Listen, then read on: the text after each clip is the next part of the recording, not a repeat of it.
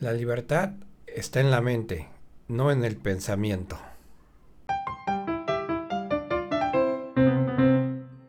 Hola, ¿qué tal? Bienvenidos a un video más. Hoy vamos a ver, vamos a hablar sobre la libertad. Empezamos.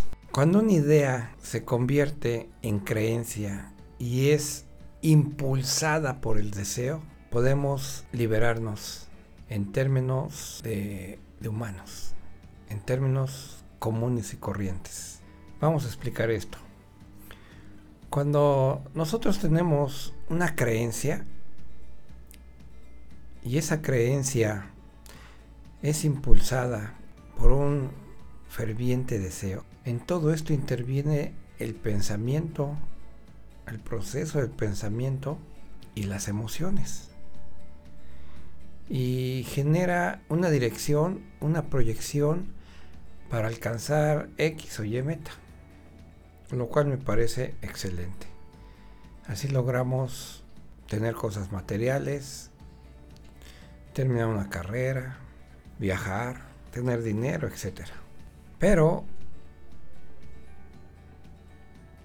eso está muy bien en el ámbito mundano. Y sin duda alguna nos va a permitir llevando esta fórmula a cabo, nos va a permitir muchos logros en nuestra vida. Pero eh, para lograr la verdadera libertad, la paz, la emancipación, la autonomía, esa no se va a lograr a través del pensamiento. Ahí requerimos precisamente dejar el pensamiento a un lado. Y que entre en acción la mente. El, pensamiento es racional, es memoria, es histórico, está en el tiempo, en el espacio es comparativo. En cambio, la mente es eterna. Ahí no existe el tiempo. No podemos comparar la mente con, con nada, porque es única. Y es la única.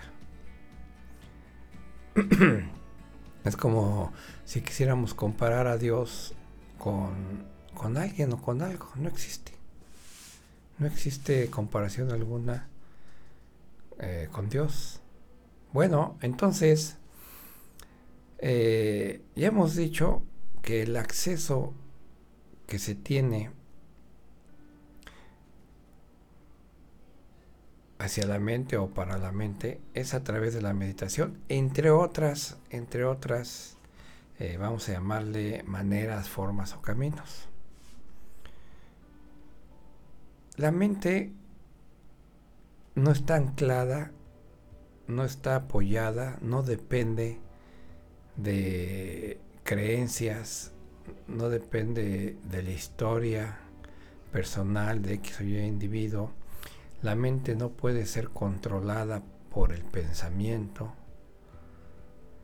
La mente eh, hizo, hizo esto que llamamos universo, esto que llamamos tierra, esto que llamamos hombre. Y es a partir de esto que vamos a diferenciar entre la esencia y la existencia. La existencia, en la existencia está el pensamiento, lo material, las ideas, las emociones, los deseos. Y en esencia, todo esto simple y sencillamente no existe. Ahí solamente está el amor y la sabiduría, que no es precisamente lo que creemos que es. Pero esto vamos a verlo. Entonces, la mente no la podemos concebir. No podemos vivenciarla. Podemos proyectarla y experimentarla hipotéticamente. Pero debemos de saber que cuando la mente hace su aparición en, nuestra vida, en este contexto existencial, eh, nuestro yo se, omite, se diluye, se hace a un lado para dar paso a, a la mente. La mente, donde está la mente, el ego no, no existe. ¿Me explico? Y donde esté el ego, no hay mente. Entendamos mente por mente, sabiduría y amor. Recordemos que la parte, llamémosle entre comillas, positiva del ego es la racionalidad que y, y esa creatividad de donde ha surgido sobre todo el arte. Y también ha surgido la tecnología, la ciencia y un montón de cosas más. Pero esa parte positiva del ego no se da por sí sola, es decir, no es autónoma en el que en el sentido de que finalmente bien o mal eh, el ego depende no sólo de la existencia eh, carnal psicológica y del pensamiento, sino además y sobre todo depende de la esencia. Me explico. Imagina que un cuarto oscuro es el ego. Un cuarto oscuro es el ego. Y un foco, ¿verdad? Una vela es la esencia. La, el ego vive, está, existe, porque existe la luz. Pero en cuanto hace presencia la luz en el cuarto, el ego, la luz, desaparece. Imagina otro simil que tu sombra, tu sombra es el ego.